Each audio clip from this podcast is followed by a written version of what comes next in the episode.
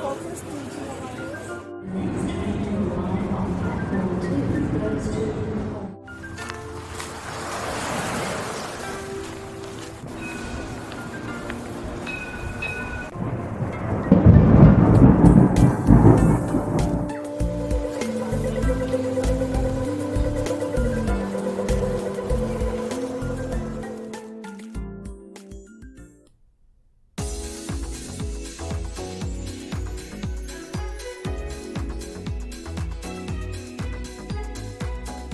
皆さんこんにちはこんばんは。マースです。今日も聞いていただきありがとうございます。このマースラジオはオーストラリアシドニーからいろんな情報をお届けしています。今日もよろしくお願いいたします。さてサクッとオーストラリア第172回目始まりました。このコーナーはオーストラリアの豆知識をエンジョイしてもらうコーナーです。今回のテーマはオーストラリア東部の洪水被害についてです。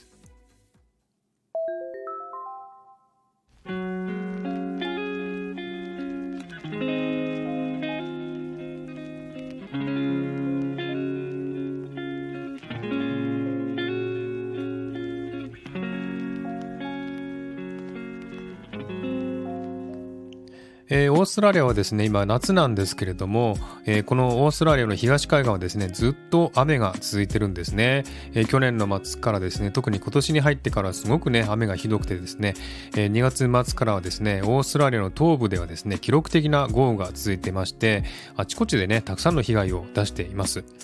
え特にですね、クイーンズランド州のブリスベンやゴールドコーストの周辺、そしてあのニューサウスウェルズ州の北部のね、州境あたりではですね、激しい雨が続いてましてですね、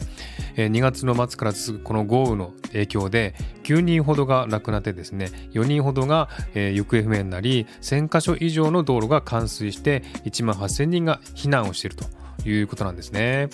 で、一番ひどいのはですね、ニューサウスウェルズ州の北部のリスモアという町で、えー、この町にありますウィルソンズ川という川がですね、え、水位が14メートルを超えましてですね、え、観測史上最高の水位を記録したということなんですね。そのため町全体がもう水没状態でですね、え水に浸かった家の映像がニュースでも流れているんですね。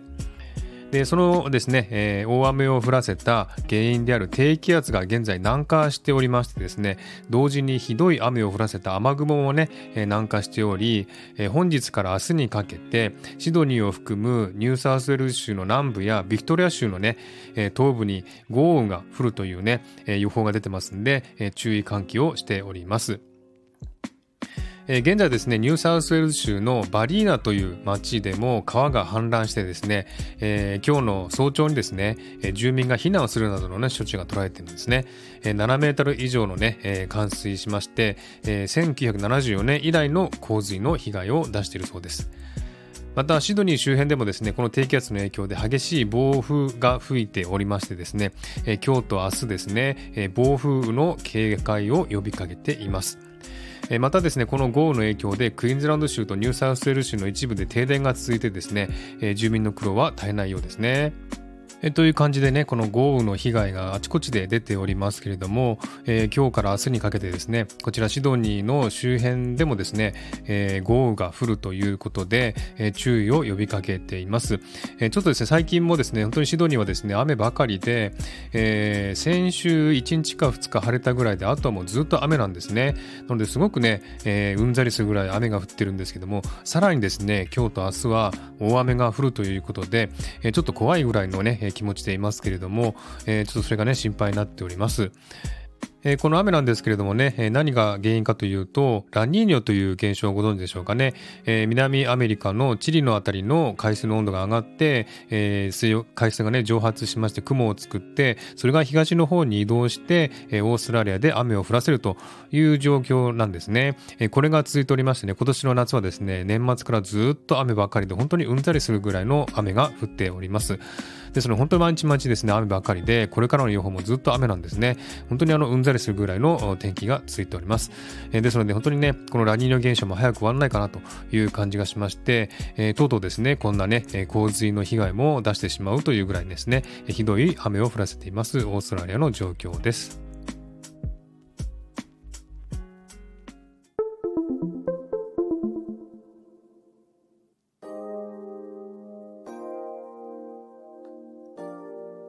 もともとオーストラリアはですね、雨がほとんど降らない世界で一番乾燥した土地であることは有名なんですねえ。そのため夏になると水不足で節水制限も出るくらいなんですねえ。そして雨が少ないので水はとても大事な資源でして水に対する神経の使いようは多分日本人には理解できないんじゃないかなと思うぐらい水に対してとてもシビアになっています。そんな乾燥した土地でありながらも、去年から今年にかけてはラニーニャの影響による大雨が続いてですね、夏であっても暑い日差しが出る日がほとんどないぐらいなんですね。シトニーでも先月から太陽を見た日はね、数日のみで、今後も天気予報もですね、毎日雨という状態なんですね。